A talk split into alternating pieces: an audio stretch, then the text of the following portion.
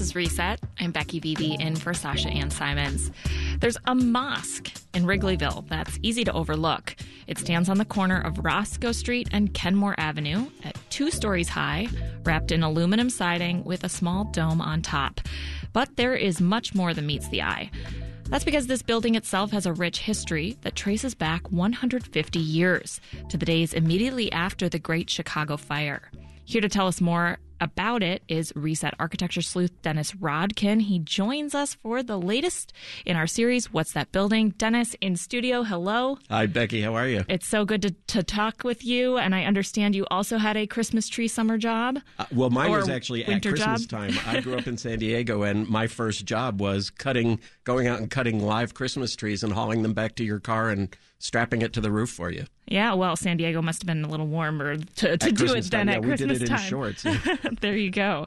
So let's get right into it. This seems like a, a timely building to talk about with Ramadan going on this month. Tell us a little bit about this mosque. Well, unfortunately, I don't know a lot about the mosque as as it's operated today. I do know that they've had this building for 40 years, um, uh, since 1982. I'm sorry, since uh, 1990. Mm. I just got that wrong. I'm sorry. I just tripped over my own notes. All They've had it since 1982. I apologize.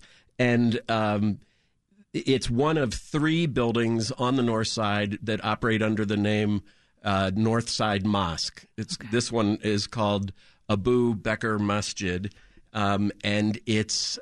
I, I haven't been inside. Unfortunately, they were not interested in letting me come inside, so I don't know what's there. Um, but we do know that it's been a house of worship of one sort or another for 150 years, though it's been in, in their hands since 1982. Interesting. So, what was your first impression of this building? I, I lived in Lakeview and I don't remember seeing a mosque. So, h- how did you find this? Uh, well, I actually I, I knew about the building before I saw it because of some research that I think we'll talk about. But I, I think almost anybody would look and think that the building almost disappears into the background. Not only is it wrapped in aluminum siding, but that's sort of a beige color. Mm. And this is a, a part of Lakeview that you're very close to Wrigley Field, and it's mostly red brick, gray stones, colorful frame buildings. And this one just it looks like it's supposed to be in the background. It's so unremarkable visually, which is, as you said, there's more than meets the eye because it's so remarkable historically,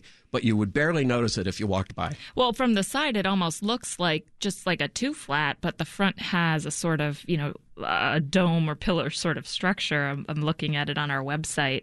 Um, what clued you into the rich history? You mentioned it's been a house of worship, other worship. Um, I actually found out about it uh, from a mistaken Chicago Tribune article from a, a, a previous anniversary of the Chicago Fire mm. in 19 in when the 150th anniversary of the fire happened in October. I was doing some research, read some articles from the 1960s that claimed that this building was older, even older than it is, and I actually teased that in here a couple of months ago with Sasha, where I said we may have found uh, an even older church than the oldest church in Chicago. That turned out to be not the case. Um, it, this was originally owned by the um, United Methodist Church that operates the Chicago Temple downtown, right across from City Hall. And they they did some research and they found that it actually only dates to 1872, to right after the fire. Ah, okay. So, um, what were the other houses of worship that housed it? Well, since 1872, it has been, it started out Methodist Okay. downtown. It was later Meth- a different Methodist congregation in Ravenswood. Then it was Lutheran. Then it was Baptist. Then it was Spanish Baptist. Then it was Pentecostal. And for 40 years, it's been Islamic. Wow. How common is it for a, a building like that to have that kind of history? Uh, I don't. I don't know of any that is that has that much history, but there are. I mean, you know, all over the South and and West Sides, Lawndale, there are old um, synagogues that became Christian churches and things like that. I haven't found any that has had this many different denominations.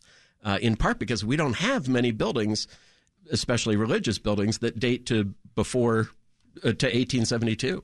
So you mentioned it's it's been on different sites. How did they move this building around? Um, they put it up on rollers. They lifted it up on rollers. Uh, apparently, part of its travels were accomplished on a raft. This it was a smaller building at the time. So let's go back to how it starts. Um, Chicago Fire happens in October 1871, and this Methodist congregation I just mentioned. Uh, loses its church. It's one of thousands of buildings that are burned in the Chicago fire. It was on the site that the church is today, right across from City Hall, right across from the Picasso. And so, right after the fire, immediately outside the burnt district, they built a new one story building to worship in. We know because the Methodist Church has gone into its meetings on our behalf and found. Uh, we know that the, that there was a meeting there in February 1872. So we know that within five months of the fire, this building was standing. Don't know exactly when it came to be, but by February, mid February 1872, it's standing immediately outside the burnt district. If you look at maps of where the Chicago fire burned, um, if you look at the intersection of Clark and Harrison, the north side of that intersection burned, the south side of the intersection didn't. The south side of the intersection is where this was built Wow. So they could worship temporarily while they're getting ready to build a new church back on their site at Washington and Clark. Uh, and then by 1873, they don't need it anymore because they've built a new church. Right. So they give it away, and it's put on rollers and a raft and moved seven miles north To to Sunnyside and Winchester. Ravenswood. Wow. Okay. And then it then it later moved to the spot it's at now on, in Wrigley. First, it moved to another spot. Oh, oh, geez. It's okay, Sunnyside made another in stop. Then it's at Hermitage in Winchester. So it moved in 1873, in 1879 to Hermitage in Winchester, and then in 1890 to the site where it has been ever since. Oh my goodness! Wow. So has it always had this beige vinyl siding? I don't think I don't think they had vinyl siding 150 years ago.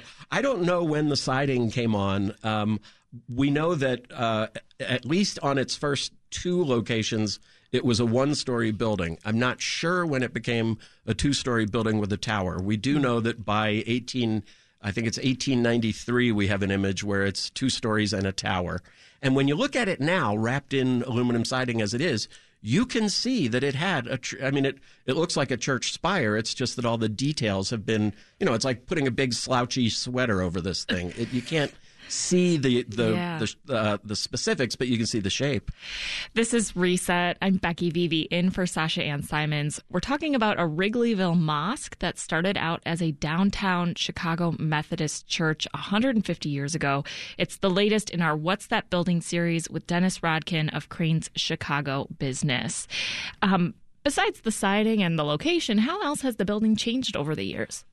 Well, it uh, of course it's been where it has for 130 years, and at some point it I, either they built or it was connected to a previously built uh, residential building behind, and the mosque now uh, the the two buildings are connected and they operate both together.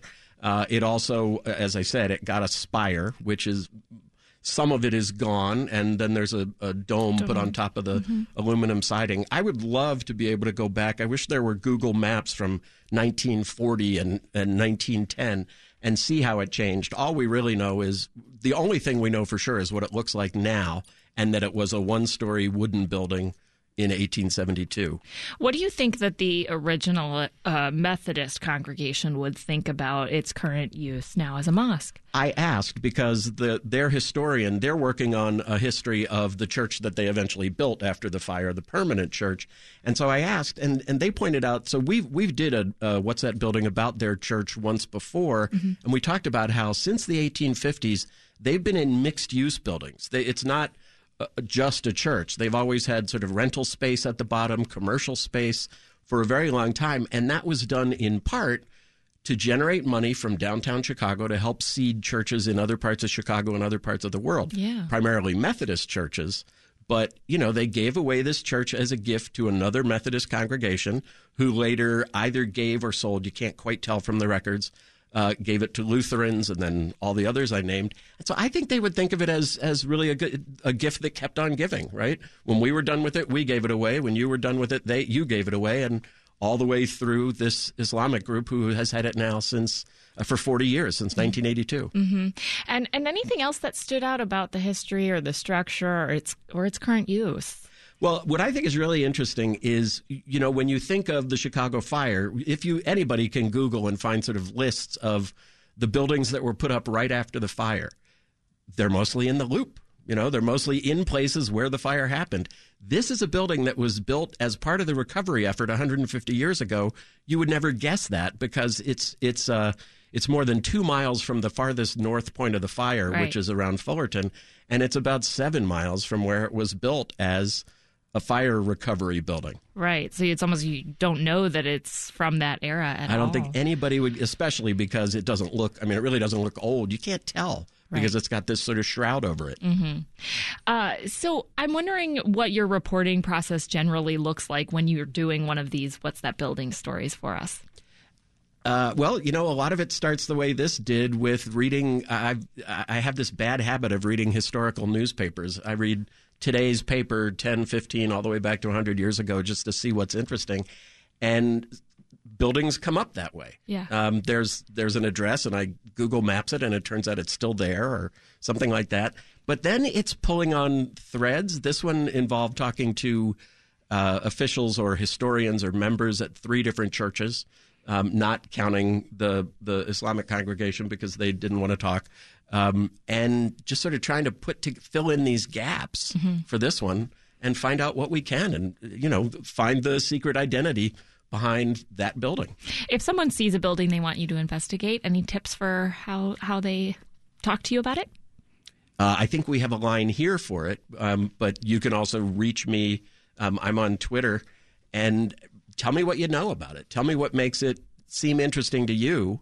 You know, it's it's not just. I got one once where it was. I go to this bar. What was it before? And like, you know, nobody's going to care about that story. but something that has roots, something that has resonance, something that has sort of an untold history, like this church, some of the others we've done. Um, if you know, if you can get me started down that line, that's a big help. Yeah. But if you don't get me started, I'll, I'll you know, I'll, I'll still do your magic, Yeah. right? We're talking to Crane's Chicago business residential real estate reporter Dennis Rodkin. You can read his story about the Wrigley- Wrigleyville Mosque at WBEZ.org. And if you have a building you like him to investigate, leave us a voicemail with some details, like he said, a few uh, few tips to get him started at 888-915-9945. That's 888-915-9945. Dennis, thanks so much for coming in. Thanks, Becky. Want more context on the top issues of the day? Find the podcast, WBEZ's Reset, wherever you listen.